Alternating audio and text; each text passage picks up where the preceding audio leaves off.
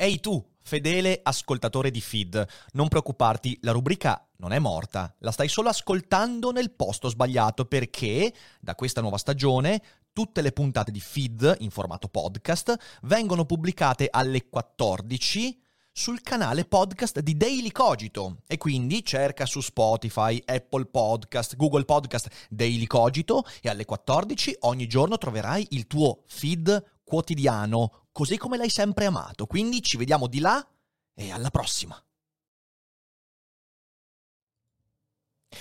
Di tanto in tanto anche Feed ci lascia un po' di fame di attualità e quindi, visto quello che sta accadendo, quest'oggi proviamo con cautela, con prudenza e con il cervello ben sveglio ad aggiornarci su quello che sta succedendo, non tanto per aggiungere chiacchiericcio al chiacchiericcio, quanto piuttosto perché io ho bisogno di capire qualcosa, quindi andiamo a leggere oggi un po' di testate che parlano seriamente del conflitto fra Russia e Ucraina e cerchiamo di farlo cum grano salis. Quindi buon buongiorno a tutti, bentrovati. Ciao Fede, ciao ciao. Buongiorno signori, buongiorno. Buongiorno, buongiorno, bentrovati, bentrovati. Come state? Speriamo che eh, stiate bene. Elettra intanto ci affumica, quindi lanciamo oh, questa affumicata. Cominciamo di già. Eh, no, vanitate, queste testate non sono armate, non sono armate, non sono armate. E la musica manca, Fede? Sì, manca vuoi... la musica, mettiamo un po' di musica. Sì, sì, sì. Eh, volevo fare un, un, inizio molto neutro e adesso possiamo E adesso possiamo cominciare. Rick, la clip del pene è oro. Eh sì, ieri ho, ho ricondiviso, mi ha fatto tanto ridere. Io vado sulle clip di Twitch e è trovo grosso. una clip con scritto scritto eh, Rick parla del proprio pene e dico cos'è che ho detto? C'era la live su Lovecraft, cosa ho detto sul mio pene? E trovo, e trovo, me stesso a dire sì perché questa cosa è, questo è, è grosso. Eh, madonna. Grazie Alessandro, grazie a Pazzo Patato, grazie, grazie a Horace grazie, e grazie a Bertelli Luca, grazie mille ragazzi, grazie, grazie, mille. Ragazzi. E quindi, mm, e quindi va così eh, la Russia non può invadere l'Ucraina se l'Ucraina non esiste, effettivamente. Effettivamente è così. Grazie Matti. Mattia 7, grazie mille per, il, per i 15 mesi. 15 grazie. mesi, 15 mesi. E, ehm, quindi cerchiamo di fare un po' di ordine. Facciamo un po' di ordine. Ti è piaciuto di più Guerra o Pace i Karamazov? Sicuramente i Karamazov. Grazie a Slurpina che fa partire l'Hype Train. Eh, la, la, la, grazie, grazie, meraviglie. Ehm, stamattina ho sentito il post e mi sono messo a piangere. Eh, il post intendi morning di, di, di Costa. Eh, di Costa. Eh, questa mattina devo dire che Costa non l'ho ascoltato. Non l'ho ascoltato. Ho avuto un sacco di roba da fare questa mattina, quindi, quindi me, lo sono, me lo sono perso. Però vedremo anche il post fra le. Grazie Holloman, grazie mille per gli otto mesi. Otto grazie, mesi qui su Daily Cogito, grazie. E, um, buongiorno, dopo mille peripezie sono riuscito a seguirvi live. Ciao Jolie Denis, ciao ciao.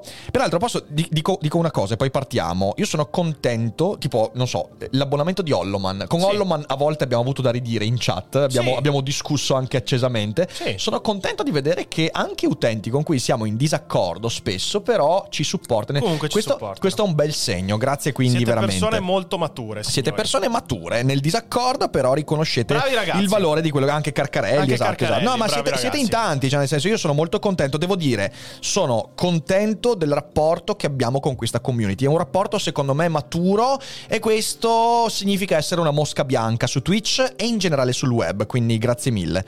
Alberto dice che è la prima volta che riesce a seguire una live a mezzogiorno. Molto bene, molto bene. Non ho visto il dibattito Boldringo di Freddy, semplicemente perché non mi interessa, non mi interessa, no, non sono interessato a questo tipo di contenuto. Eh, ciao Ernesto.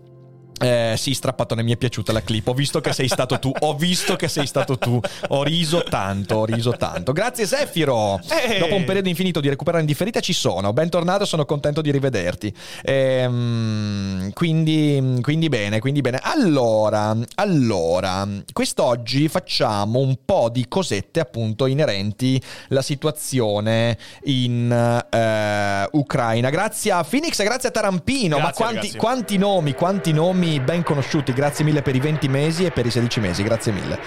E, um, Holloman dice, a parte che le echo chamber non fanno mai bene, ma alla fine se commento e se c'è da discutere sono d'accordo, il 90% delle volte ascolto in silenzio. Ok, ok, non sono contento, però ripeto, secondo me abbiamo una relazione molto matura eh, con la community, quindi sono molto molto contento ed è anche merito sì, vostro. Vorrei l'opzione per sabotarti, ma non c'è, quindi ti supporto, ma non vuol dire che ti sopporti. grazie Basilisco. grazie a Salitore per i 14 grazie, mesi. Ragazzi, Prima di partire vi voglio voglio ricordare che quest'oggi ci sarà una live comunque importante perché alle 18 avremo ospite qui in studio Marco Crepaldi.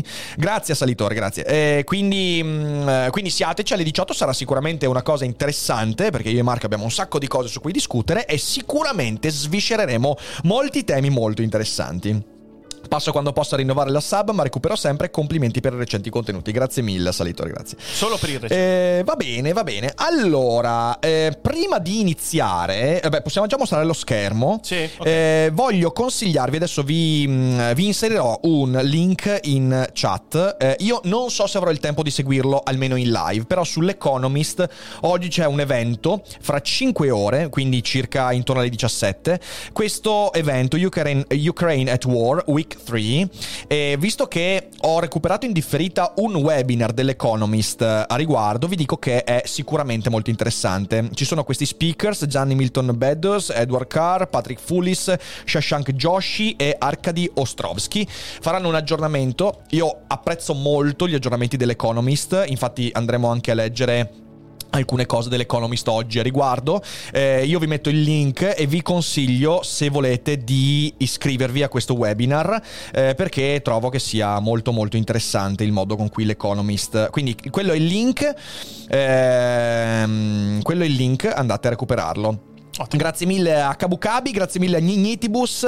Dice grazie per tutti i vostri contenuti. Feed mi sta piacendo molto. Sta piacendo anche a noi. Grazie veramente. Grazie veramente. Grazie, ragazzi. Per chi non sapeva che Crepaldi oggi sarà in live con noi, malaccio significa che non siete iscritti alle newsletter. Maledetti, Male. maledetti, maledetti. Dobbiamo allora, fare il comando newsletter. sì, è vero. Oh, ma sai che sono mesi che lo dico adesso, fermi, che sì, sì, condivido, condivido il, il link della newsletter.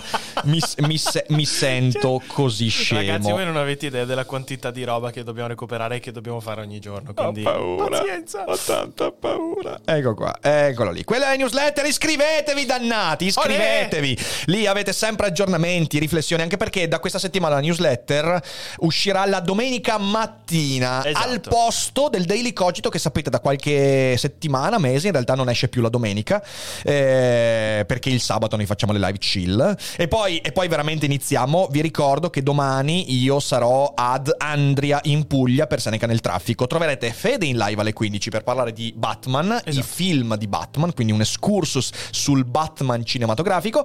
Ehm, E, domenica mattina esce, esce la newsletter, quindi iscrivetevi.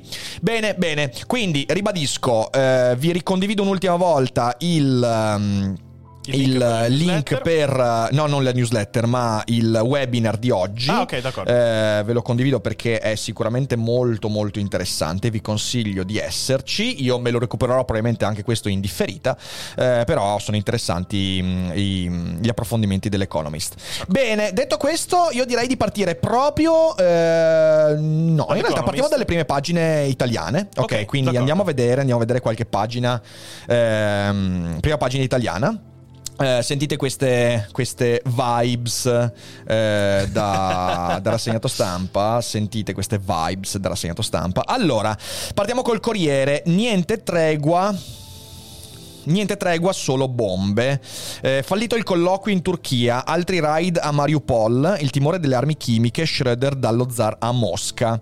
Eh, quindi mh, purtroppo Erdogan, Erdogan ha provato a fare da mediatore, la Turchia ha provato a mettersi fra eh, le parti in causa, ma a quanto pare per ora non c'è niente di fatto. Fuga da Kiev, presto sarà guerriglia. Eh, poi ci sono i piani della, Lamorgese del governo per aiutare i profughi. Sostegni economici, sanzioni, asse tra Macron e Draghi. Quindi si parla ancora di sanzioni. C'è anche un colloquio con Giorgia Meloni. È giusto restare uniti, è giusto mandare le armi in Ucraina, dice il leader dei Fratelli d'Italia. Attacchi stucchevoli contro Salvini. No.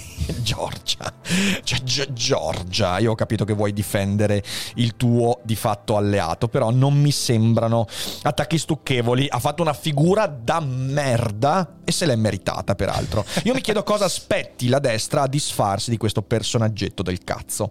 Eh, l'arma della fame, ebbene sì, si è arrivati ormai alla terza settimana di conflitto. E il problema è che ci sono campagne, allevamenti abbandonati, porti chiusi, l'Ucraina ora rischia la carestia e i vecchi ricordano la grande strage di Stalin, l'Olodomor, che fu la grande carestia indotta da Stalin in Ucraina che fece milioni di morti. Nulla di fatto il bilaterale in Turchia fra Lavrov e Kuleba, lunga telefonata tra Erdogan e Biden, nuovi bombardamenti sulle città, Draghi Macron intesa per un recovery su energia e sicurezza. Avremo un decennio di recovery ragazzi, ma la Germania frena. Eh, sono, sono, molto timoroso del, de, delle conseguenze economiche di questa di questa politica che, beh, lo sappiamo, chi seguiva il rassegnato stampa sa dei miei timori, ovvero il fatto che eh, siamo di fronte a un decennio in cui sarà soltanto il debito a sostenere l'economia, eh, per quanto sia comprensibile in periodi di crisi, però questo potrebbe veramente rappresentare quell'occasione di cui Rothbard parlava molto spesso negli anni 70 dello Stato che una volta che si prende la mano si prende anche la spalla e tutto quanto. Eh, temo che la conseguenza di queste politiche economiche sarà un indebolimento serissimo dei nostri sistemi produttivi. Ehm, quindi non bene, non bene, però insomma staremo a vedere. C'è anche un pezzo di Henri Levy, eh, Sean Penn e Salman Rushdie sul decalogo per la pace, il destino del mondo si gioca a Kiev, il presidente eh, eh, Volodymyr Zelensky suscita l'ammirazione di tutti. Sulla stampa si parla di senza tregua, eh, fallite le trattative ad An- An- Antalya, ancora bombe su Mariupol, Macron nessuna pace a breve, così ci siamo armati per difendere Kiev, noi civili in fuga con la Croce Rossa. Eh, vediamo se c'è qualcosa di, di interessante. Quirico, elogio necessario della diplomazia.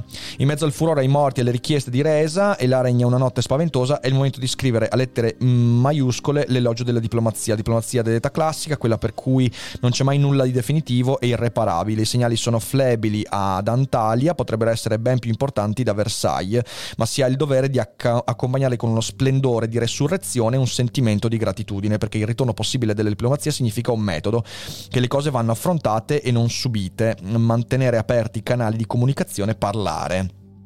Io da un punto di vista ideale posso anche dare credito alle parole di Quirico.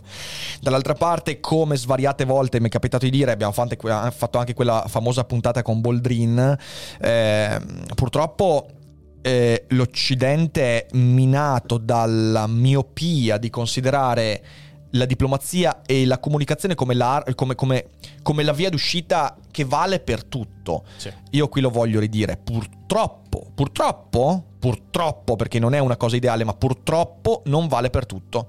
Non vale per tutto e mi sembra che in realtà i segnali da parte della Russia, per esempio, come vedremo adesso in questa trattativa con la Turchia ad Antali, eh, c'è proprio una negazione dell'attacco. Lavrov ha detto noi non abbiamo attaccato l'Ucraina. Ragazzi, il ministro più vicino a Putin nega che la Russia abbia attaccato l'Ucraina. Perfetto. Ora, io posso essere d'accordo idealmente con Quirico, ma dall'altra parte mi rendo conto anche di un fatto. Ci sono co- è arrivato qual- eh, qualcuno. Ok. Eh, mi rendo conto anche di un fatto, che effettivamente purtroppo a volte la comunicazione non è sufficiente, a volte a volte, a volte, c'è un problema perché la realtà mentale delle persone valica qualsiasi possibile incontro diplomatico. Quindi speriamo, qui infatti la Zafesova parla del Lavrov che racconta un mondo inventato non abbiamo attaccato l'Ucraina. La diplomazia muore ad Antalya sotto gli occhi esterefatti dei padroni di casa turchi che avevano sperato che il faccia a faccia fra i ministri degli esteri dell'Ucraina e della Russia portasse almeno a un cessate il fuoco unitario. Ma Sergei Lavrov distrugge subito le speranze. Non siamo qui per questo. Gli ucraini conoscono le nostre richieste. E... Cioè, perché Lavrov è venuto a parlare, non a decidere. Io, quindi, di fronte a questo cos'era?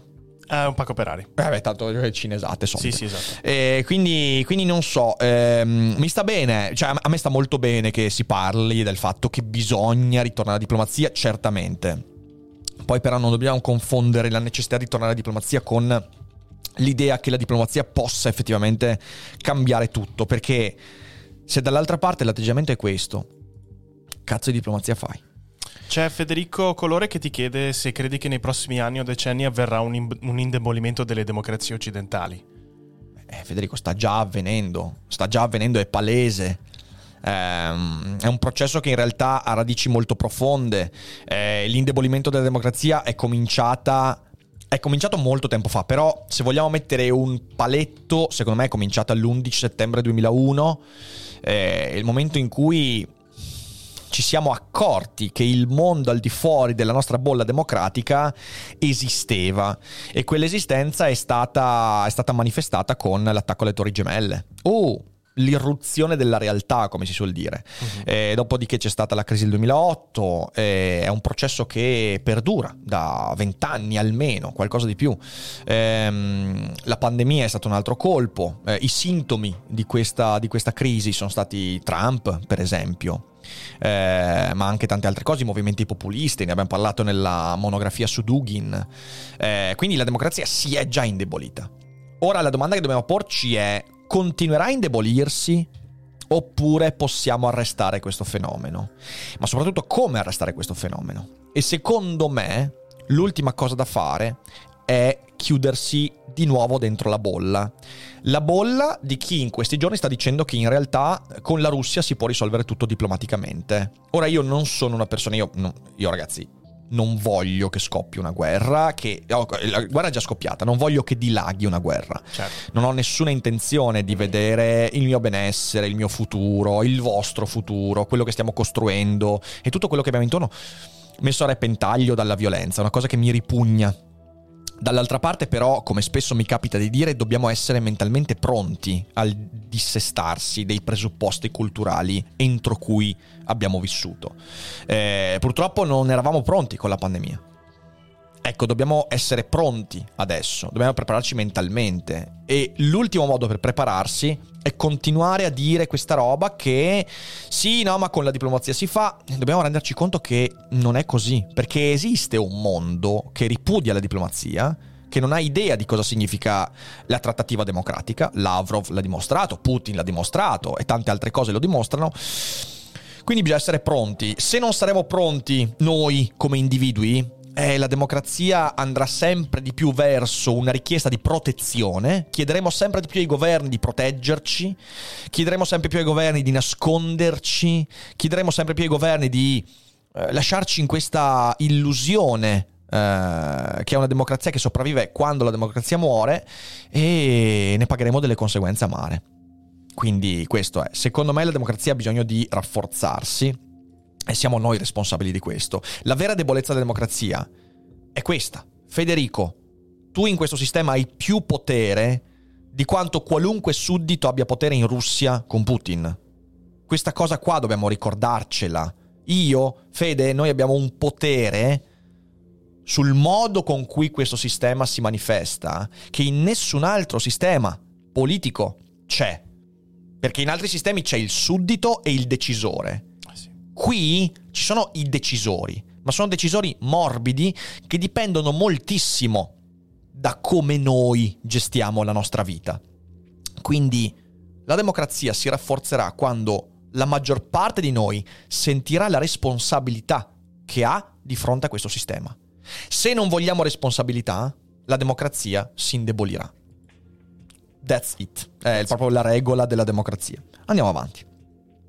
L'Europa prepara il piano anticrisi. Macron al vertice europeo lancia un recovery di guerra. Più flessibilità e bond condivisi, Draghi sostegna le famiglie. Il caro benzina ferma i tiri in Italia, scorte alimentari a rischio e dove punta l'Europa che riparte da Versailles. Quindi aspettiamo e vediamo un po' cosa accadrà in questo nuovo eh, summit. Nessuna tregua, ovviamente, il titolo. Ehm, andiamo avanti. Io il Fatto Quotidiano non ho nessuna intenzione di leggerlo, ragazzi, scusatemi, ma eh, la, la, carta igienica non va letta. Eh, la infatti, carta igienica non va letta. Infatti in chat privata mi avevano linkato questo articolo qua del Fatto Quotidiano, ma tralasciamolo ragazzi, per favore. Lo ribadisco, con quella roba io Basta. mi ci pulisco il culo col fatto quotidiano io mi ci pulisco il culo. Ragazzi, abbiamo fatto questa rubrica praticamente apposta per evitare di leggere questo tipo di articoli. Eh, sul Sole 24 Ore l'Europa unita sugli aiuti di Stato ma divisa sugli eurobond di guerra. Il piano della Commissione stoppa la dipendenza dal gas russo entro il 2027. Eh, Germania e Olanda contrari all'ipotesi di nuove emissioni per la difesa e l'energia. E mentre parliamo di gas, voi ci gasate, mi sembra giusto. eh, facciamo, facciamo, che l'Europa inizi a dipendere dal, dal gas dei gas? Daily Cogito. E se fossimo noi il principale fonte di gas in Italia? Guarda, facciamo una prova. Facciamo C'è, una prova. Abbiamo un accendino qua, sì, abbiamo un accendino. Proviamo certo! a gasare e... funziona bene! Siamo morti. Però siamo morti. Eh, Draghi, l'economia rallenta, Bonomi, tempesta perfetta. Eh sì, eh, l'Italia non è in recessione, forte sostegno a famiglie e aziende. No, è vero, l'Italia non è in recessione, l'economia mondiale è in recessione. Mario, Mario, eh, cioè, vabbè. Vabbè, oh, io ho capito tenere su il morale, però cazzo. Eh, nel frattempo, almeno una buona notizia, che è una buona notizia a metà, la Camera primo sia la legge per la morte assistita, eh, che ovviamente non è la legge sull'eutanasia, pff, è un è un contentino, mettiamola così. Mm.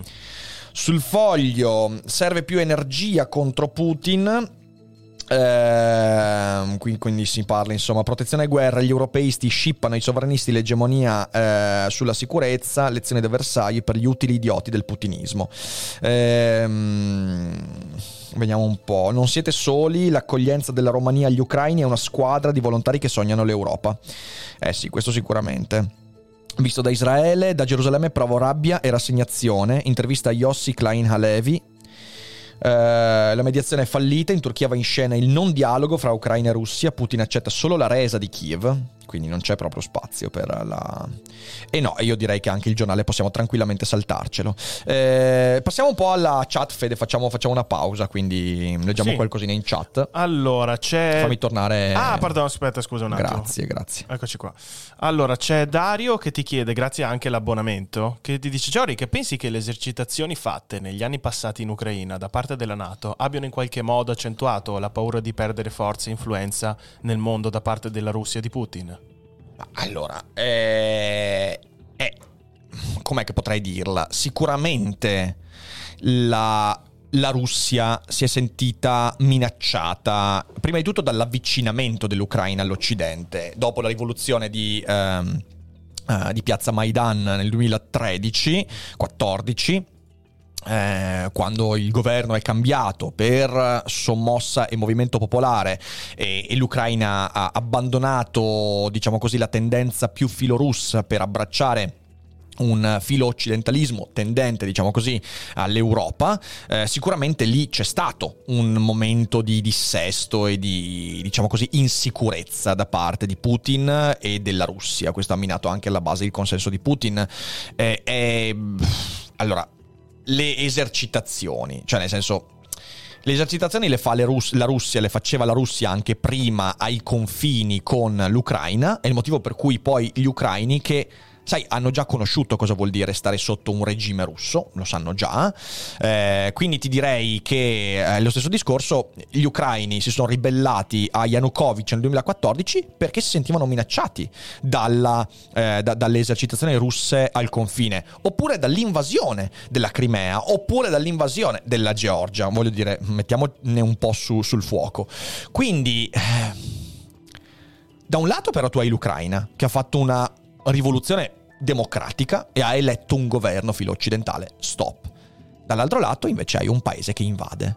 Quindi, per quanto io possa dire, sì, sicuramente la Russia si è sentita minacciata, però l'Ucraina si sentiva minacciata prima, cioè non, vedo proprio come questo possa essere una motivazione che scusa le cose. Ovvi- ovviamente poi quando l'Ucraina è diventata filo occidentale sono partite delle eser- esercitazioni militari Uh, che però hanno sempre mantenuto la neutralità. L'Ucraina era neutrale, ragazzi. Ricordiamoci, l'Ucraina era neutrale, non era della Nato, non era nell'UE, stop. Quindi non, non, ci sono argomenti che tengano per l'invasione di Putin. Si può capire perché eh, si, si, si, siano sentiti minacciati, ma secondo me questa minaccia se la sono autoprodotta perché con le loro pressioni 2000, dal 2005 al 2015 hanno di fatto spostato l'asse dell'opinione pubblica ucraina verso Occidente. Quindi, anche se fosse, se la sono tirata sui piedi, per quanto mi riguarda. E comunque, e comunque, come dicono in chat, la Russia voleva il pretesto per prendersi l'Ucraina. Questo mi sembra veramente, veramente chiarissimo.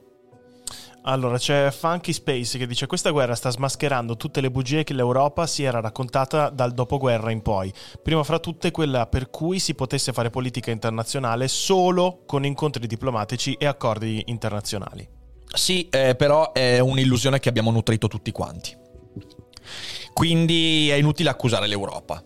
Questa cosa è nostra, è intima. Poi ovviamente non magari individuale tuo, perché tu magari, non so, magari hai sempre portato avanti un discorso di no, dobbiamo avere un esercito, no, dobbiamo essere compatti, no, dobbiamo e eh, via dicendo. Eh, però non è un'illusione prodotta dalle elite europee, tutti quanti siamo stati colpiti da questa illusione culturalmente e questo, come spesso detto, purtroppo, secondo la mia visione, è uno degli effetti del benessere. Quando stai bene l'ultima cosa che vuoi è iniziare tu degli atti e dei comportamenti che mettono a repentaglio quel benessere. E quindi l'abbiamo nutrita tutti questa illusione. Sarebbe un mondo ideale, di nuovo, quello che dice Quirico, sarebbe un mondo ideale quello in cui si possono risolvere i conflitti con le parole. E non viviamo in un mondo ideale. C'è Commanders che dice con il, rincaro, con il rincaro del carburante, la volta buona che investono sul trasportare le merci su rotaie e non su gomma, sarebbe una bella cosa destinata a durare. Ma è una problematica troppo momentanea per giustificare questo tipo di investimenti, secondo me. Uno, anche perché ti ha dimostrato conto... la fragilità delle situazioni in cui siamo, però sì. per assurdo secondo me non è ancora un motivo sufficiente per fare no. questo tipo di investimenti. No, purtroppo, ma anche, dico purtroppo. Anche eh. perché poi tieni conto di un fatto, e il fatto è, è anche drammatico da dire, uh, investire sulle rotaie rotaie in Italia è quasi impossibile, eh? perché quasi tutte le locomotive sono comunque diesel. Cioè tu dovresti chiedere un investimento enorme a Ferrovie dello Stato, a chi per loro, per trasformare i motori delle locomotive e mm. non lo faranno mai.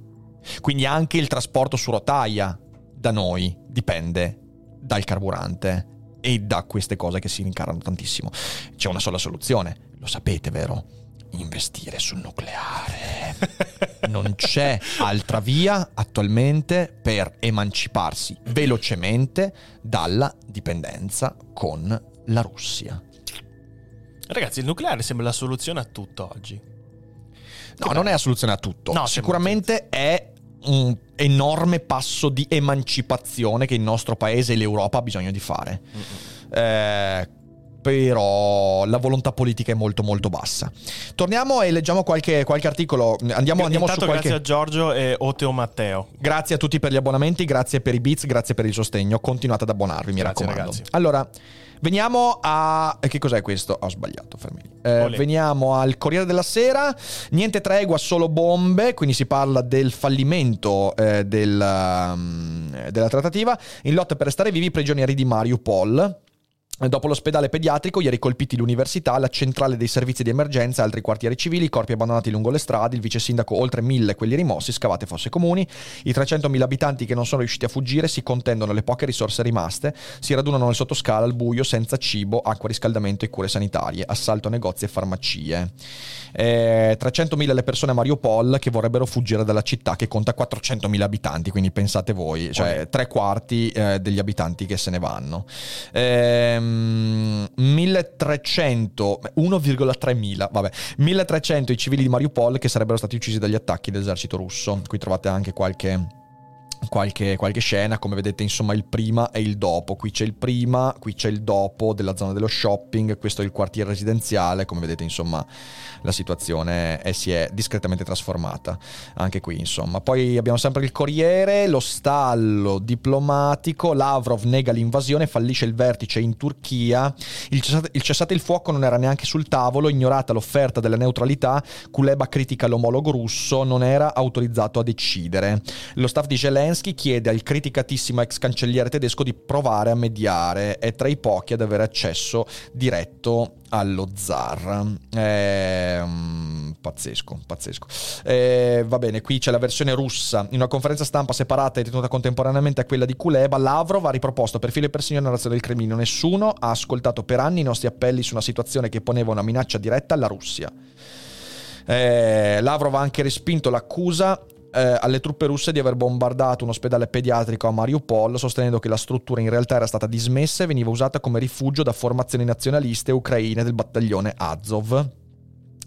Ehm, l'accusa era stata lanciata la sera prima dal presidente ucraino Volodymyr Zelensky in persona. Che razza di paese è la federazione russa che ha paura di ospedali pediatrici e li distrugge? Negare l'evidenza. A una domanda sulla possibilità che la guerra in Ucraina possa innescare un conflitto nucleare, il ministro degli esteri ha risposto non voglio crederlo e non lo credo. E ha aggiunto lo scenario viene evocato freudianamente solo dagli occidentali e da questo a destare preoccupazione. eh, vi ricordo che Putin all'inizio del conflitto ha detto eh, se qualcuno interferirà la risposta sarà sì, impensabile. Sì, sì, sì, esatto. Di fatto è stato Putin a tirare fuori per primo la minaccia nucleare. Eh, faremo di tutto per essere sicuri di non dover dipendere più dagli occidentali in aree per noi vitali. Non programmiamo di invadere altri paesi, non abbiamo neppure invaso l'Ucraina. E qui, signore e signori cosa vuoi fare? Cioè, cosa, cosa, vuoi fare con uno del genere? Cosa vuoi. Cioè, cosa... Capite, capite perché la diplomazia ha un limite?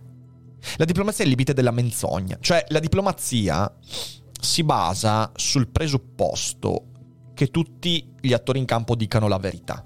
Non si può trattare con la falsità, ovviamente.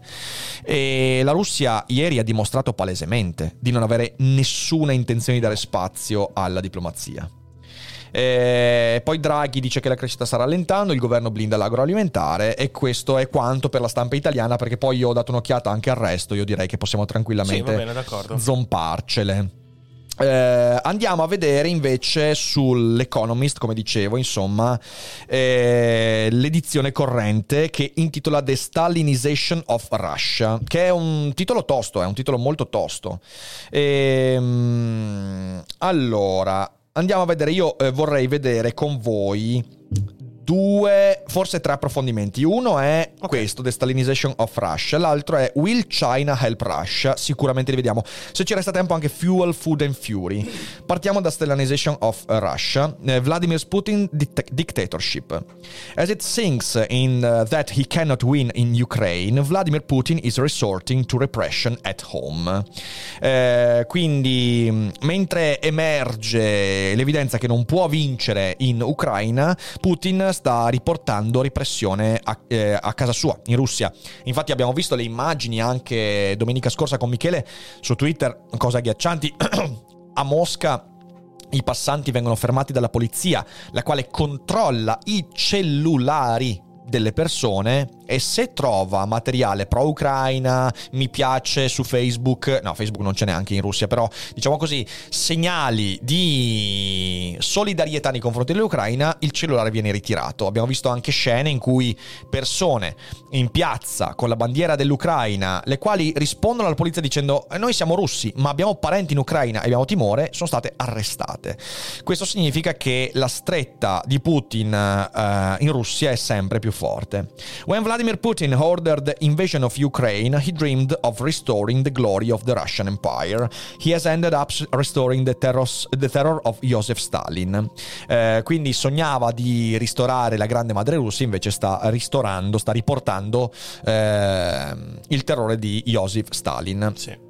That is not only because he has unleashed the most violent act of unprovoked aggression in Europe since 1939, quindi il primo atto di aggressione non provocata eh, in Europa dal 39, but also because as a result he is turning himself into a dictator at home, eh, lo Stalin del XXI secolo.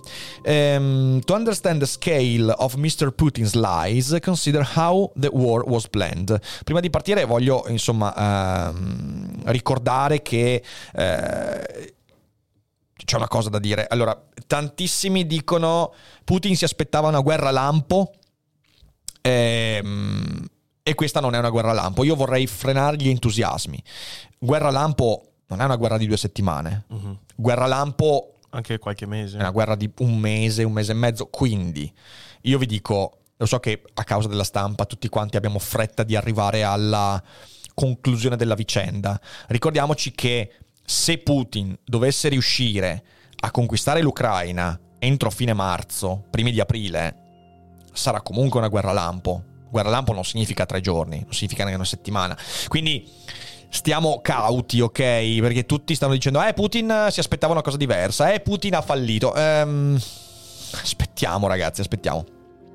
Sicuramente quello che è chiaro è che non ci si aspettava una reazione del genere dall'Ucraina in sé per sé. Però dall'altra parte io starei ancora molto molto prudente su questa idea che Putin abbia fallito. Andiamo avanti. Russia's president thought Ukraine would rapidly, rapidly collapse, so he did not prepare his people for the invasion or his soldiers for their mission. Indeed, he assured the elites that it would not happen. È vero, ma ribadisco, eh, secondo me quando tu fai l'invasione di un paese non pianifichi che questa cosa avvenga in cinque giorni, in, non, c'è, non, c'è, mai stata... Le guerre lampo in passato sono durate un mese, anche qualcosa di più, quindi... Mm. After two terrible weeks on the battlefield, uh, he's still denying that he's waging uh, what may become Europe's biggest war since 1945. Quindi, insomma, sta ancora negando il suo atto bellico. To sustain this all-encompassing lie, eh, bugia che sta raccontando ai russi ovviamente, He has shut down almost the entire independent media, threatened journalists uh, up, uh, with up to 15 years in jail, quindi giornalisti minacciati uh, di 15 anni di carcere, if they do not parrot official falsehoods, se non, se non supportano eh, le, le, le, narrazioni di propaganda, and uh, had anti-war protesters arrested in their thousands. By insisting that his military operation is denazifying Ukraine, state television is rest Stalinizing Russia. Quindi sulla denazificazione appunto c'è un processo di ristalinizzazione della Russia. Eh, per capire l'appetito di Putin per la violenza, guardate come la guerra è stata condotta finora.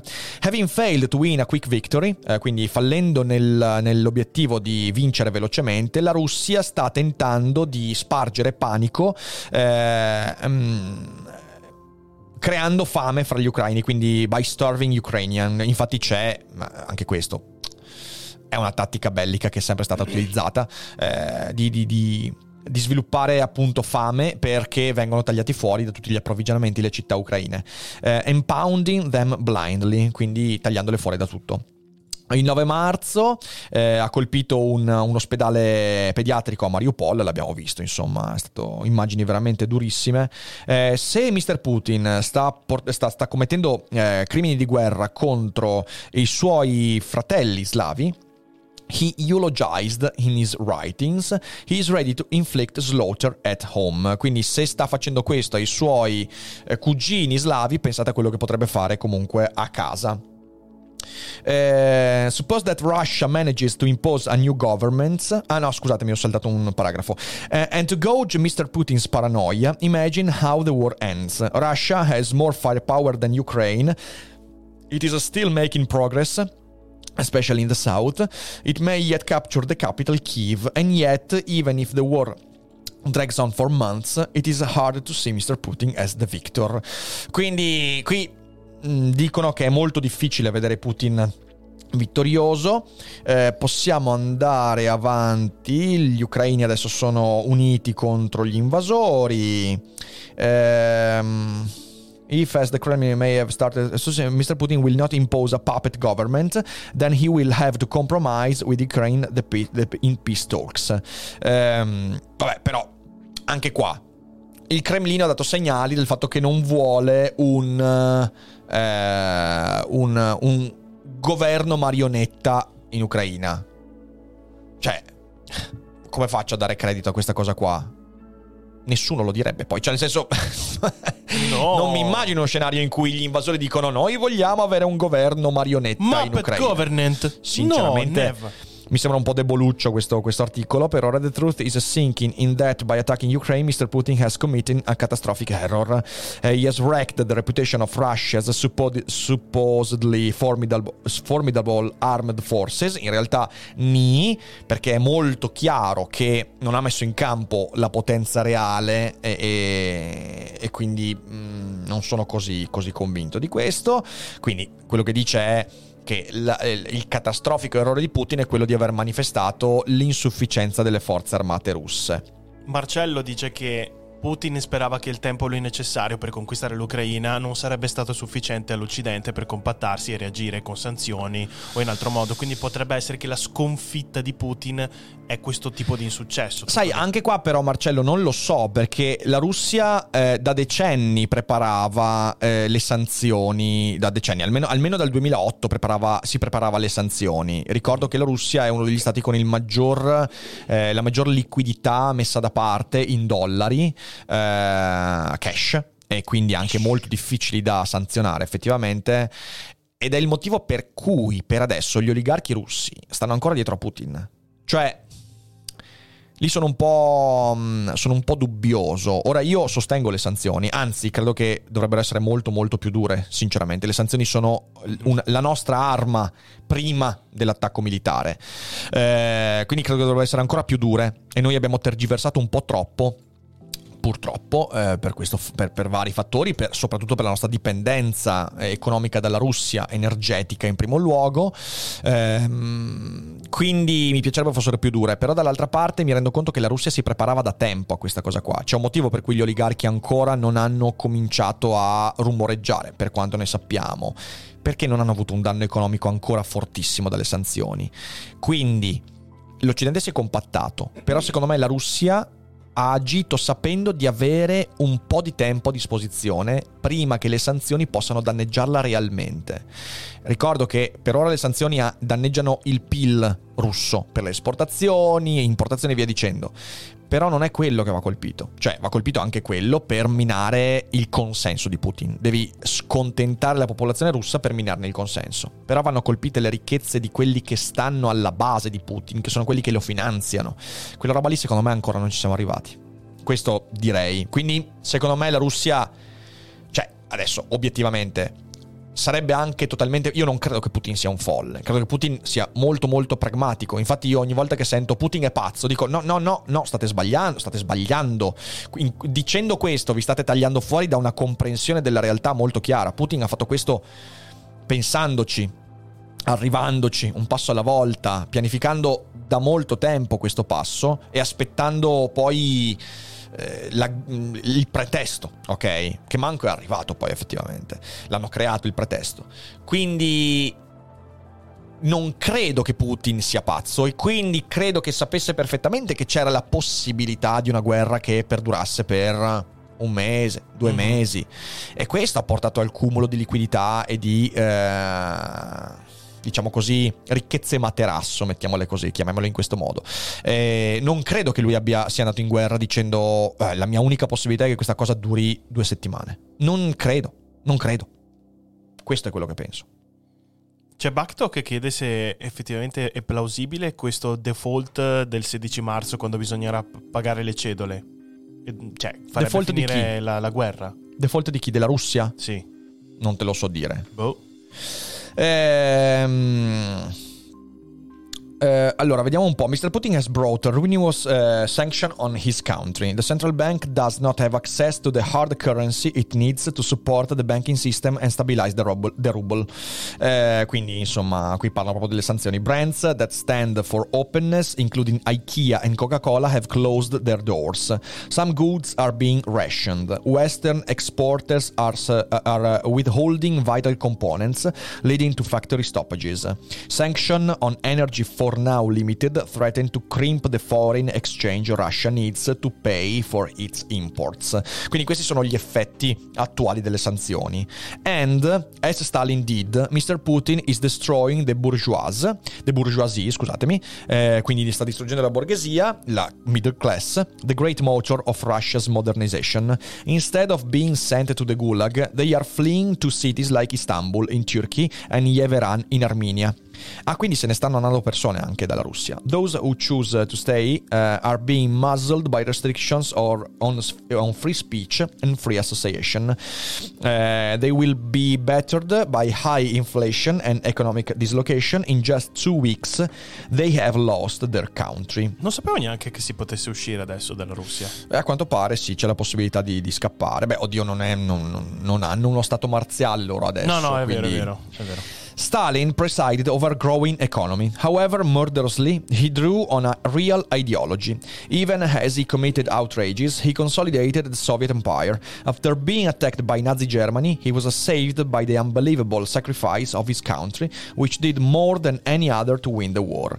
Mr. Putin has known of those advantages. Cioè, qui dicono una cosa anche interessante. Stalin intanto era a capo di un'economia crescente, cosa che la Russia attualmente non è. Eh, anche se in modo mm, sanguinoso eh, ha disegnato una vera ideologia. Eh, ecco, io credo che Putin questa ce l'abbia invece. Ce l'ha, lo vediamo, eh, è quello che chiamiamo populismo, è quello che è sostenuto da Dugin. Anzi, come ho detto qualche settimana fa, può essere veramente letta come una guerra di religione questa cosa qua. O meglio, una guerra fra due diverse visioni del mondo e quella di Putin è estremamente ideologica. Quindi su questo non sono d'accordo, c'è l'ideologia alle spalle, c'è come, e infatti anche sostenuto dalla Chiesa ortodossa. Eh. Ricordiamoci che ortod- la Chiesa ortodossa sostiene Putin e sostiene l'invasione della, dell'Ucraina. Uh, even as he committed outrages, uh, anche se ha commesso dei crimini indicibili, uh, Putin ha consolidato l'impero sovietico. Anche qui sono d'accordo a metà, perché ha consolidato ideologicamente con una forte propensione al nazionalismo, ma mentre faceva questo ha minato alla base l'economia di lungo corso eh, proprio del, del, della Russia. Ricordo che le politiche eh, agricole staliniane hanno di fatto eh, creato la dipendenza fatale che portò de- della Russia dalle importazioni di grano e di altre merci di, di primissima necessità, che portò la Russia a trasformarsi da quella che era eh, il cosiddetto granaio d'Europa a diventare un paese gettato nella fame. Eh, quindi in realtà consolidato soltanto di facciata eh, l'impero sovietico. E, e dopo, aver, dopo, essere stato attaccato dalla eh, Germania nazista, fu salvato, questo sì, dall'incredibile sacrificio delle sue, delle sue popolazioni e del suo paese. Uh, che, che, fece più di chiunque altro per vincere la guerra. Uh, Putin non ha questi vantaggi. Not only he is he failing to win a war of choice while impoverishing, impoverishing his people, his regime lacks on ideological core, e su questo sono in disaccordo. Putinism, such as it is, blends nationalism and orthodox religion for a television audience. Russia's uh, regions stretched across 11 time zones are already muttering about this being Moscow's War. Ecco, questo è interessante in realtà, mm-hmm. che però ovviamente noi sappiamo soltanto di lato è per quello che vi ho consigliato di seguire poi oggi pomeriggio il, um, il uh, webinar dell'Economist perché parleranno anche di questo, parleranno di come in Russia, nello Stato russo e non soltanto nelle regioni centrali, stiano parlando delle scelte di Mosca. Forse una delle cose che può veramente minare alla base questo tentativo di Putin è il fatto che il popolo non è particolarmente coinvolto emotivamente dalle decisioni di Putin e, della, e, di, e di Mosca. Questo, questo non ve lo so dire. Eh, andiamo verso la fine dell'articolo. And the West can try to contain Mr. Putin's paranoia. NATO should state uh, that it will not shoot at Russian forces so long as they do not attack first. It must not give Mr. Putin a reason to draw Russia, Russia into a wider war by declaring no-fly zone that would need enforcing militarily. Eh, cioè qui dicono che la Nato deve eh, resistere alla tentazione, per esempio, di fare una no-fly zone. Vi ricordo che una no-fly zone deve essere sostenuta militarmente e quindi significa far entrare militari della Nato in Ucraina, ehm, cosa che darebbe, e qui sono in parte d'accordo, però è una questione di sfumature veramente delicate, darebbe a Putin proprio il pretesto per rafforzare l'idea che l'Occidente stia attaccando la Russia. Uh, however, much the West would like a new regime in Moscow. It must state that it will not directly engineer one. Liberation if is a task for the Russian people. Eh sì, vabbè, anche questo, beh, sicuramente non credo che ci sia il pericolo di un attacco della Nato alla Russia. Eh, ovviamente questo cambierebbe in caso la Russia... Eh, compisse degli atti ulteriormente scellerati, come per esempio, non so, l'invasione eh, dei paesi baltici, quindi Estonia, Lettonia, Lituania, sì. che fanno parte della Nato, o se dovesse sconfinare in Polonia, sarebbe una cosa gravissima, o la Romania e tutto quanto, insomma, quello, quello ovviamente sì, però di nuovo bisogna starci molto attenta. As Russia sinks, quindi qui si dà per scontato che la Russia stia affondando. The contrast with the president next door is glaring. Mr. Putin is isolated and morally dead. Mr. Zelensky is a brave everyman who has rallied his people and the world. He is Mr. Putin's antithesis and perhaps his nemesis. Think what Russia might become once freed from its 21st century Stalin. È un articolo molto molto ottimista questo, eh? molto ottimista, che non, non, non, non so, sinceramente sto um mi sento più attendista, ecco. Ok. Andiamo a vedere invece, beh, se c'è qualche domanda, leggiamo qualche domanda. Sì, vuoi che ci fermiamo un attimo? Sì, sì, fermiamoci e leggiamo qualche domanda. Allora, fammi, tornare, fammi tornare alla chat così Sì, leggo al- un po' anch'io. Allora, c'è Marcello che risponde: sono, sono d'accordo con questo discorso. Quello che dicevo io era che si aspettava una risposta più lenta e meno compatta di quanto sia stato. Non che non se l'aspettasse. Soprattutto concordo sul fatto che le sanzioni siano ancora troppo morbide. Avrei preferito che la politica occidentale mettesse le popolazioni di fronte al fatto che erano da fare sacrifici importanti e avessero da subito tagliato qualsiasi tipo di rapporto commerciale, a cominciare dall'acquisto di materie prime come il gas, per esempio. Ecco, vedi, però anche lì ci vuole grande attenzione, ragazzi, perché quando pensiamo al gas russo, noi pensiamo subito al riscaldamento delle case, ok? Ora, io credo che, tipo a casa mia, senza gas si vive comunque molto bene, a parte i fornelli, però perché? Perché in fin dei conti ci sono le coperte, puoi comprarti un, uh, un- un riscaldatore, un, coso- una, una stufetta termica, pu- puoi fare tante cose, ok? Il problema è che non è questo, il problema sono le aziende. Cioè, se tu tagli quel 40% di gas che arriva dalla Russia, significa far fallire montagne di aziende, significa disoccupazione a livelli stratosferici, significa una botta economica devastante. E quindi secondo me bisogna starci molto molto attenti su questo, è il motivo per cui, per cui effettivamente si è andati cauti. Poi sono d'accordo con questa cautela, sì in realtà, perché, perché dopo la pandemia far fallire aziende qua, tipo pensa soltanto alle, fo- alle- alle fonderie. Nostra zona, nostra zona, le fonderie sono di fatto il motore economico. Tu se chiudi le fonderie perché non hai la materia prima da bruciare, succede il disastro. Anche il nord-ovest. Eh, quindi bisogna starci molto molto attenti su queste cose qua.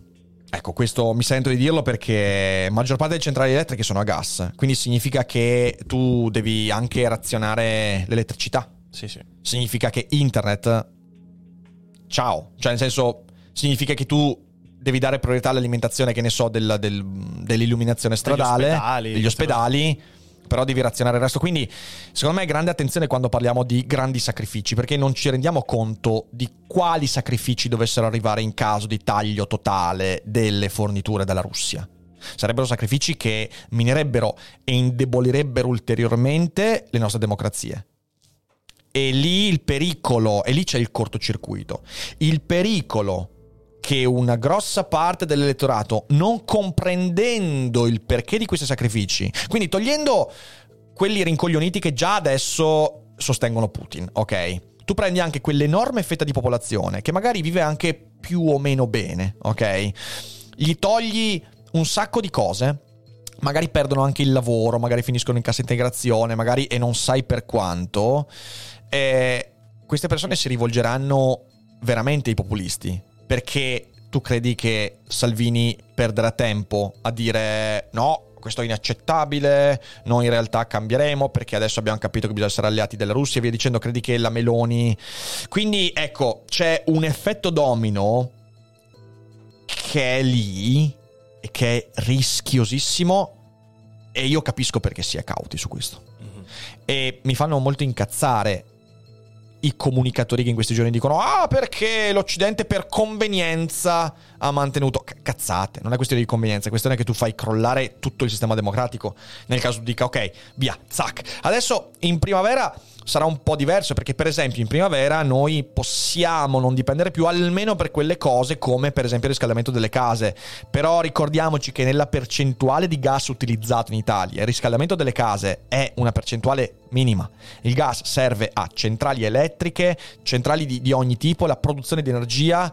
Ragazzi si parla di roba veramente pesante eh, veramente pesante Sì, bisogna vedere il prossimo inverno come sarà la situazione. Eh, lì staremo a vedere. Allora, ringrazio Dottor Pulcis, grazie a Sexy Grazie, Gay, eh, grazie a Bassato Nervoso, grazie a Cantoni, la ragazza Lu- Luppolo, eh, grazie a Oetta Matteo, grazie a Giorgio, grazie a Roby, grazie mille a tutti per i vostri abbonamenti, ragazzi. Noi, come vedete, ci alimentiamo ad abbonamenti, non a gas, quindi insomma, bene così, bene così. C'è Bertelli che dice: Hanno mostrato l'altro giorno da Ivan un video di soldati ucraini che mostrano una colonna di veicoli russi, più tipo la scorta distrutta, eh, vicino a Kharkiv, pieni di equipaggiamento antisommossa. Inutili in guerra, si aspettavano di aver già occupato il paese a quest'ora. Eh, non mi ricordavo di preciso dove era Kharkiv e ho visto che è più nella zona est. Sì.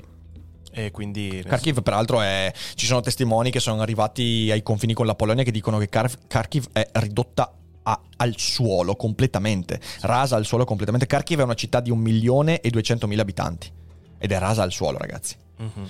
Quindi, quindi così. Eh, comprate una stufa a, a pellet. Io ci sto pensando per il prossimo Io ho il inverno. caminetto a infatti. bioetanolo. Bello, bello. Io penso che per il prossimo inverno comprerò una stufa a pellet. Ci È che già fare l'impianto è un casino perché Ah, per la, anche la eh, canna tipo fumaria. io non ho bisogno di, di- di canne fumarie. Eh no, certo, per l'etanolo no, è Sì, una sì, figata sì. quello, Sì, è una figata. Però ovviamente i, caminetti a bioetanolo hanno una leggera minore efficienza e durano un pochino meno. Però, Vabbè. ci Eh, però sta. comunque, cioè, nel senso, casa tua non è, non è un- non è No, enorme, no, quindi no, riesci a riscaldarla Per un facilmente. 40 metri quadrati si Sì, sta sì, benissimo, sì, sì, sì. Eh, Carcarelli dice domanda apparentemente provocatoria. Se voglio seguirti sul discorso sanzioni in base ai diritti umani, eccetera, cosa facciamo noi europei? Allora, quando sono con stati totalitari come la Cina, non è di certo meno criminale di Putin, tipo Xi Jinping, eh, o per stati autoritari come Egitto, Venezuela, Arabia Saudita, eh, l'elenco, l'elenco è molto Certo. lungo. In linea di principio sarei d'accordo, ma in pratica saremo seriamente compromessi a livello economico. No, allora, il punto è il seguente, Carcarelli. In democrazia eh, i principi valgono solo fino a un certo punto. Cioè, eh, aspetta, l'ho detta male. In democrazia bisogna stabilire dei confini. Cosa voglio dire? Voglio dire che la Cina è un regime dittatoriale che compie atti criminali. Per esempio, eh, il controllo etnico degli uiguri. Le continue minacce al Tibet, a Taiwan, il controllo della la- repressione dell'informazione. L'Arabia Saudita è esattamente la stessa cosa. L'Iraq, cioè l'Iraq, l'Iran volevo dire, no, Mhm. neanche l'Iran, però sono tutti, son tutti regimi. È che noi abbiamo dovuto fare dei compromessi. Putin era già prima dell'invasione ucraina un criminale. E noi lo sapevamo, lo sapevamo. Ed è questo che ci fa incazzare oggi quando vediamo i filmati di Salvini che anni fa diceva Putin, il signor Putin è un grande democratico, un liberale, Berlusconi che diceva sta stronzata e via dicendo. È questo che ci fa incazzare, perché era chiaro e, e, chi di noi lo ripeteva dal 2005, 2006, 2007, oggi si incazza a vedere questi che senza colpo ferere, senza neanche dire ah sì mi ci ho sbagliato, adesso saltano sul carro del vincitore. Putin è sempre stato un criminale, però era un criminale che perdonami il termine, si faceva i cazzi propri, passatemela ok, fino alla Georgia. Oggi ha valicato un confine, cioè oggi è diventato, non è più criminale, è nemico oggi. Quindi tu in realtà hai la necessità, e in questo Carl Schmitt, ragazzi, eh, io anzi penso che ad aprile eh, rifarò la monografia su Carl Schmitt, anche Sarebbe perché è un po' datata e va, va rinverdita. Carl Schmitt lo diceva chiaramente, il confine fra amico e nemico è ciò che fa la differenza nelle relazioni di ogni genere eh, Putin si è trasformato da criminale a nemico. La Cina è criminale, non è nemica. Quando è che diventa nemico qualcuno? Quando compie un atto che mette a repentaglio un equilibrio che sta funzionando. La democrazia è pragmatica. La democrazia è anche, passatemi il termine, utilitarista. Perché effettivamente tu instauri un sistema che funziona. Il sistema funziona anche dialogando, commerciando, scambiando con personaggi decisamente poco irreprensibili, che sono anche a volte criminali. Ma un conto è criminale, un conto è nemico. L'esempio perfetto per me è la Libia di Gheddafi. Gheddafi era un criminale. Gheddafi era un dittatore, o anche Saddam. Perché la guerra in Iraq è stata una stronzata infinita? Ma proprio infinita. Non solo per le conseguenze a cui ha portato, non solo per la menzogna su cui si fondava, ma anche perché Saddam era un criminale non nemico. E il fatto che non fosse nemico comportava per esempio il fatto che il suo era uno stato laico, che contrastava il terrorismo islamico. La stronzata di Bush, Bush Jr. è quella di credere di poter trasformare Saddam in nemico senza colpo ferire. E invece il disastro iracheno, che è per me la grande colpa degli Stati Uniti nella situazione attuale geopolitica, aver trasformato Saddam in un nemico ha comportato per esempio il rafforzamento enorme del terrorismo islamico con l'ISIS, quindi lo Stato islamico e via dicendo.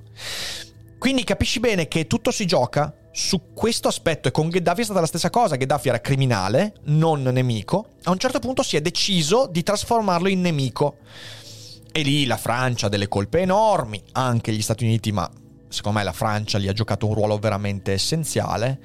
E, e quindi tutto l'equilibrio mondiale, eh, visto che tu non puoi avere un equilibrio mondiale avendo tutti quanti belli, bravi e buoni, tu sai che devi trovare un compromesso anche con dei criminali. I criminali hanno dei comportamenti che a un certo punto li trasformano da criminali a nemici. Putin ha compiuto un atto che l'ha trasformato da criminale a nemico. Questo ci permette di capire. La Cina ancora no, ma se domani la Cina attacca Taiwan, sarà la stessa cosa. Xi Jinping diventerà da criminale a nemico. Questo è uno dei motivi per cui il mondo è un posto ingiusto, è un posto diseguale, perché tu devi se vuoi sopravvivere mm, decentemente, anche avere a che fare con dei criminali e non c'è nulla da fare. E um, questo per me, insomma, il, la geopolitica funziona così, ecco. Ehm, allora, eh, andiamo a vedere sì. Andiamo a vedere, allora, visto che abbiamo parlato di Cina, andiamo a vedere questo altro articolo dell'Economist. Lo vediamo velocemente perché poi vorrei fare anche un excursus sul post. Will China offer Russia financial help? Che è una grande domanda che oggi sta imperversando. A bit. Eh, but it will mostly seek to learn from Russia's mistake. In effetti, quello che è chiaro è che la Cina si sta comportando in modo molto molto osservativo. Guardate quello che è successo in Birmania l'anno scorso. La Cina non ha preso nessuna posizione. Tutti quanti sanno che il regime militare birmano tratta con il governo cinese. Però la Cina non ha mai detto noi sosteniamo il governo birmano o lo riconosciamo, non ha mai detto nulla di questo tipo. Tratta, ma stanno lì osservando. Perché? Perché la Cina sta imparando. Putin attacca l'Ucraina, la Cina al massimo uno dei suoi ministri ha detto, beh, ma in realtà l'attacco della Russia all'Ucraina è colpa dell'Occidente. È stata la cosa più eclatante detta dalla Cina in questi, ultime, in questi ultimi giorni. Però dall'altra parte si ferma e guarda. Per questo motivo sta imparando. La Cina è una potenza che ha capito il suo ruolo attuale, sta imparando anche perché la Cina è comunque in un momento molto delicato, voi sapete che insomma la crescita cinese è stata molto minata dalla pandemia, Xi Jinping sta chiudendo il paese uh, a quello che era il libero mercato che da Deng Xiaoping poi ha aperto alla Cina economicamente forte, quindi in un momento di trasformazione molto delicato. E quindi stanno attendendo. Questo attendismo in realtà è, è forse cosa, una delle cose che mi preoccupa di più. Um, if you believe China's di- diplomats' relations with Russia are rock solid and the friendship between Xi Jinping and Vladimir Putin has no limits, Western sanctions are about to put those warm words to the test. Quindi quello che si dice, le sanzioni occidentali stanno mettendo alla prova quella che sembra essere una relazione molto solida fra Putin e Xi Jinping.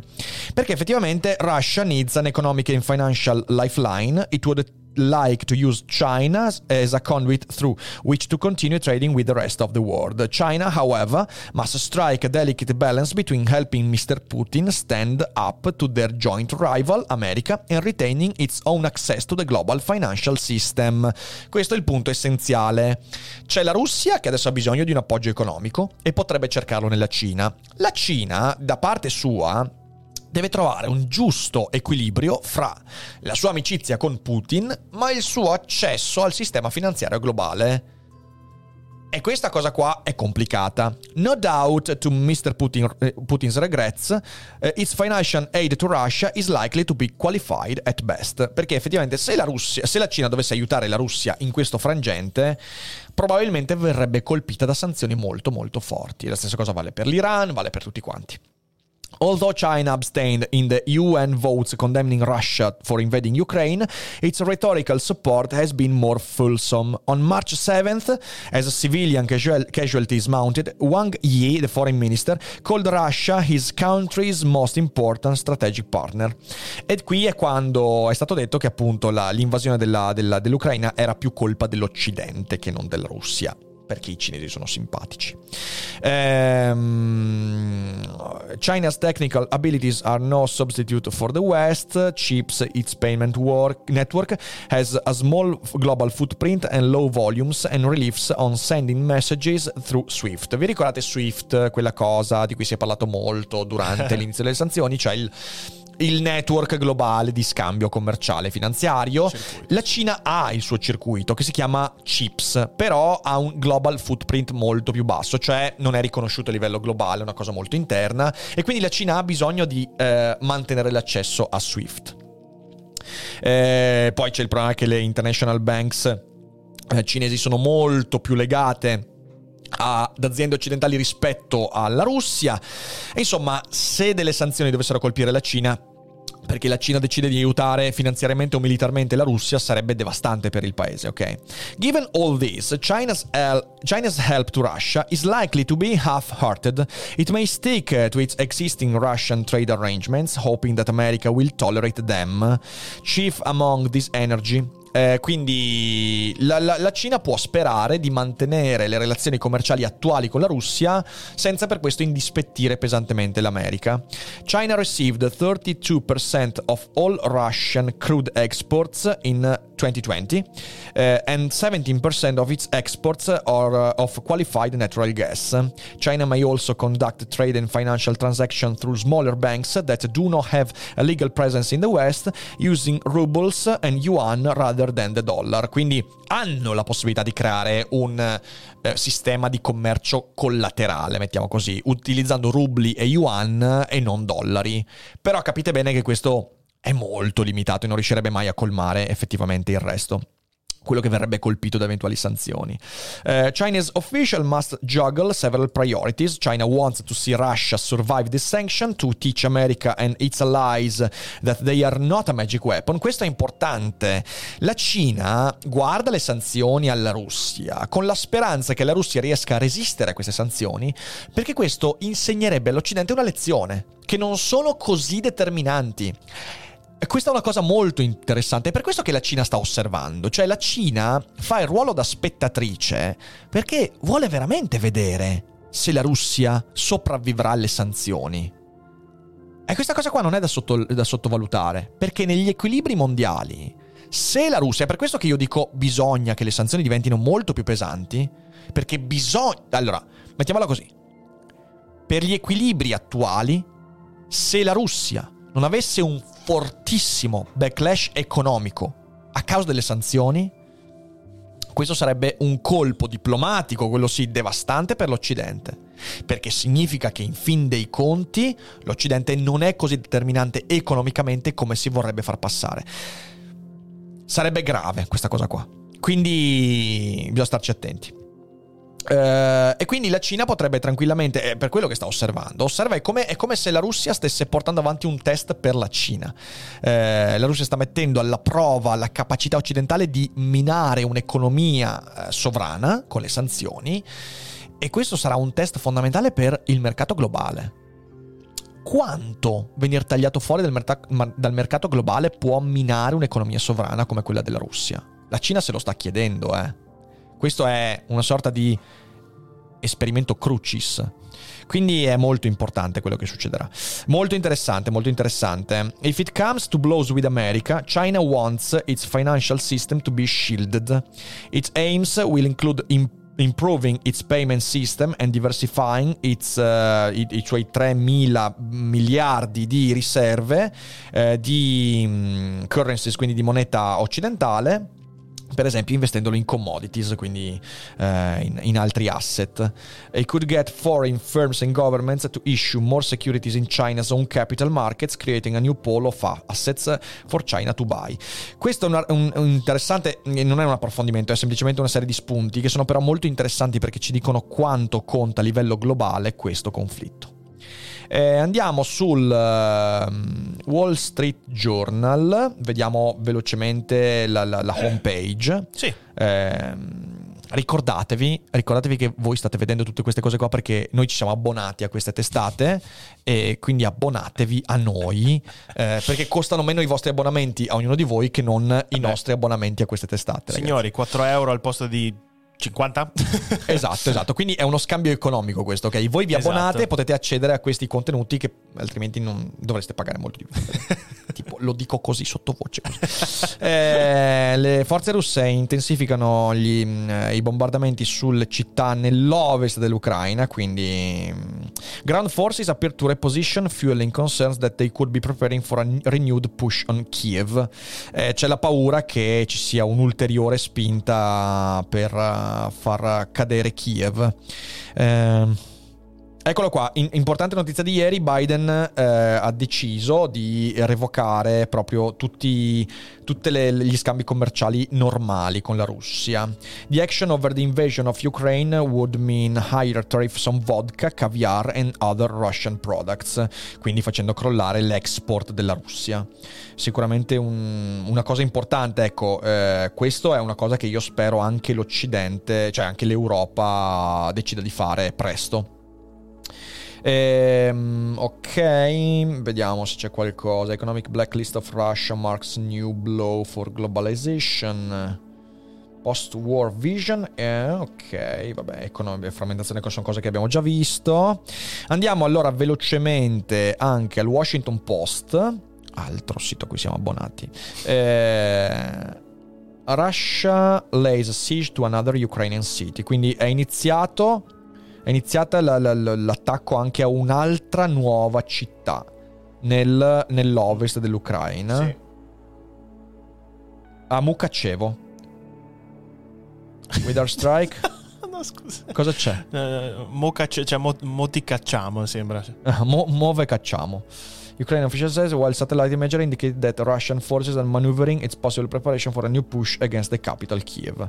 Eh, quindi eh, vogliono prendere anche una città a ovest di eh, Kiev per poter eh, poi avere un, un nuovo fronte da aprire a Kiev. Uh, Ukrainian authorities said Russian forces carried out strikes overnight Thursday in Lutsk and Ivano-Frankivsk in western Ukraine and that Dnipro in central Ukraine was also attacked. Quindi, ecco, questo per me è il segnale del fatto che non siamo ancora nella tabella di marcia per come Putin se la immaginava. Eh, non- queste sono, sono manovre troppo veloci perché siano manovre di, secon- di- di- di seconda pianificazione, capito? Quindi bisogna secondo me ancora aspettare. Lo so, ripeto che noi abbiamo fretta, siamo abituati alle cose che si risolvono in fretta, ma le cose non funzionano così. Eh, vabbè, eh, velocemente vediamo anche il post, visto Mhm. che, che- che- che c'è l'aggiornamento live blog. Eh, appunto, la Russia ha bombardato due città vicino a Leopoli, abbiamo appena letto, attaccate Ivano Frank, eh, Frankivsk e Lutsk, ehm, oltre a Dniepr. Situazione fine mattina, prime ore di questa mattina l'esercito russo ha bombardato Dnipro, esatto, nell'Ucraina orientale, e Ivano-Frankivsk e Lutsk, due città poco lontane da Leopoli, e anche eh, da Kiev. Eh, il ministro della difesa russo ha annunciato che circa 16.000 volontari del Medio Oriente si sarebbero mobilitando per aiutare le forze russe in Ucraina, ma le informazioni sono ancora vaghe e difficili da confermare. Ma io non ho dubbi che questa cosa avverrà. L'Iran soprattutto. Eh, questa mattina il vice primo ministro eh, ha annunciato la preparazione di nuove vie di fuga eh, per varie città, compresa Mariupol. A Versailles i leader, dell'Unione Europea hanno discusso il raddoppio dei fondi per finanziare le attività militari dell'Ucraina, portandoli a un miliardo di euro. Boia, 2,5 milioni di sfollati adesso in Ucraina. Eh, sì, sì, sì, sì, pazzesco. Eh, vabbè, non, ci- non mi sembra che ci siano altre novità. D'accordo. Quindi possiamo tornare alla chat, per qualche minuto rispondiamo a delle domande e poi chiudiamo questo approfondimento. Comunque, notizia che non c'entra nulla, ma interessante: è morto Mario Teran, quello che ha sparato a Che Guevara. Oggi. Ah, dai, ok, ok. E vediamo. Eh, grazie a Gran Parusi, grazie a Dottor Pulci, eh, Pulcis, grazie mille a tutti per gli abbonamenti, ragazzi. Grazie. Ok, sentiamo, sentiamo. C'è quest'ultima domanda segnata di Giorgio che dice: Essere un paese democratico in questo periodo storico è un vantaggio secondo te? Domanda, domanda da miliardi di dollari. Allora, Da miliardi di rubli. Dipende cosa intendiamo per vantaggio. Allora, io credo che io credo che sia un vantaggio vivere in un paese democratico per chi ci vive, prima di tutto. Eh, perché il tenore di vita, le possibilità economiche e non solo, anche di scelte esistenziali, è molto molto più ampia in un paese come il nostro, come una democrazia, che non in un regime dittatoriale. Voglio dire, eh, è molto meglio nascere in Germania o in Italia oggi rispetto a nascere in Cina. Perché?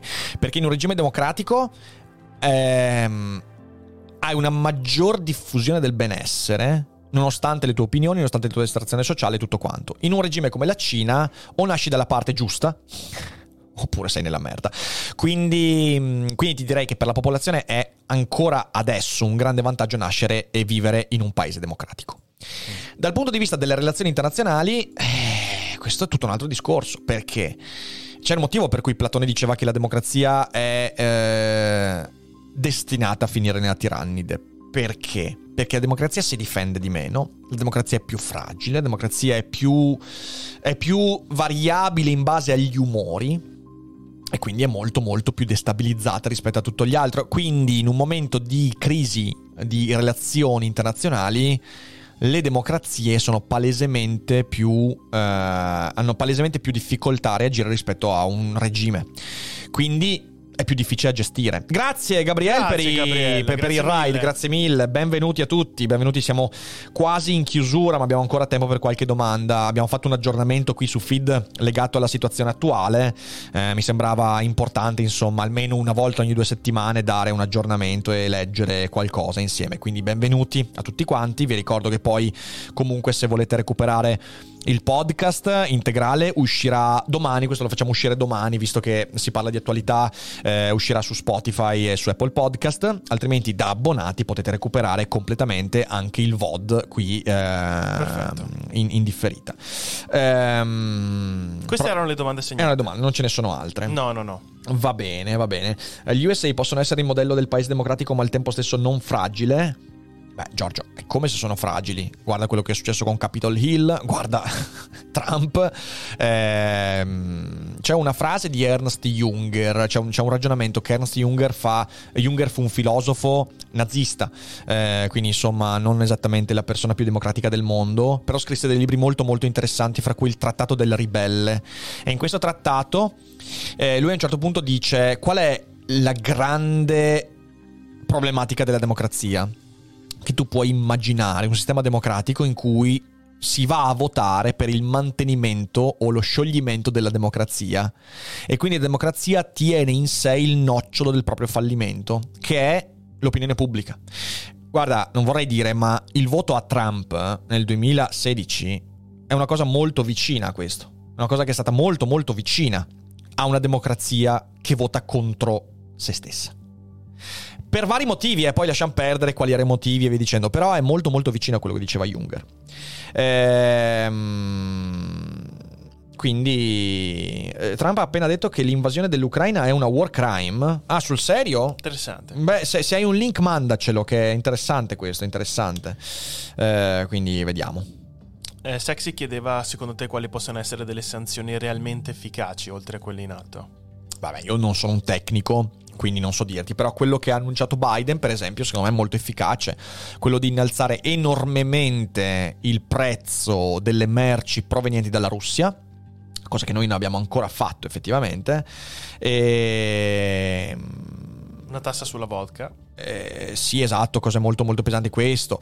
E poi ripeto, bisognerà prima o poi arrivare anche a, a tagliare in parte le materie prime, però se non vogliamo avere un disastro vero economico con disoccupazione a livelli impensabili qui in Occidente, bisogna nel frattempo lavorare per creare alternative.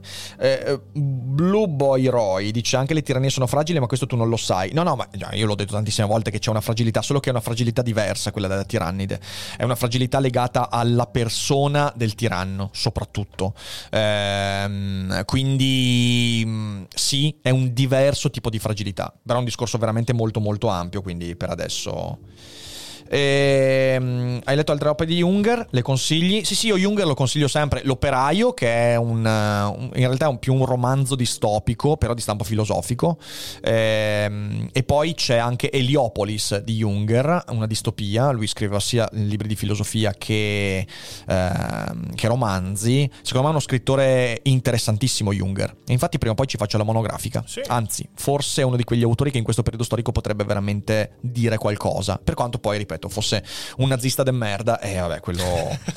Eh, però, come anche Carl Schmitt e via dicendo, eh. Eh, I nazisti hanno scritto purtroppo cose molto interessanti che vanno studiate e non vanno nascoste. Allora, Se vuoi, Coblet ti ha mandato il messaggio privato con il sì, link. vediamo velocemente. Sì. Allora. Sembra di Yahoo, ho visto? O Sì, è una news di Yahoo. Trump. No, eh, sì, Yahoo News. Ok. Trump slams Russian invasion of Ukraine as crime against humanity. Eh, fai, fai fai pure vedere. Ok. Eh, ok, interessante. Former president uh, told Fox News Hannity on Thursday night that the Russian invasion of Ukraine truly is a crime against humanity that has to end soon. Mm. Uh, the problem with Putin, he's got a very big ego. Trump told Fox News. Eh, andiamo a vedere perché forse. forse Non si è sbilanciato tanto su Putin, giustamente. Eh, ah, ok, questo è un aggiornamento Ah, in ok, realtà. D'accordo. ok. Ah, bene. ok, approfondirò. Grazie mille per la, grazie Grazie, mille per la fonte. ragazzi, È interessante questa cosa. Interessante questa cosa. Quindi, bene. Allora, signore e signori, oggi ci siamo. siamo. Quindi vi ringrazio molto per. Grazie a Coblet per, um, per la fonte. Grazie a tutti voi per gli abbonamenti e per aver seguito. E noi ci rivediamo alle 18 quest'oggi. Abbiamo Marco Crepaldi qui in studio. Sarà Olè. sicuramente una cogitata molto interessante, quindi Oh, sì. non perdetela. Eh, facciamo un ride, andiamo a fare un bel ride. Andiamo. eh, vabbè, andiamo, andiamo da Ivan, visto che abbiamo comunque parlato di attualità. Andiamo da Ivan e gli scriviamo eh, in chat Big Ego. Big, Big Ego. Ego. Big Tutto Ego. maiuscolo è Big Ego, ragazzi. E quindi non, eh, non manca- e non mancate oggi alle 18, mi raccomando. Oh, sì. Tutti partecipa- eh, parteci- partecipate al ride. Tutti quanti voglio al ride. Andiamo a scrivere Big Ego a Ivan. E a più tardi. Ciao, bella gente. Ciao, belli, Ciao. ciao.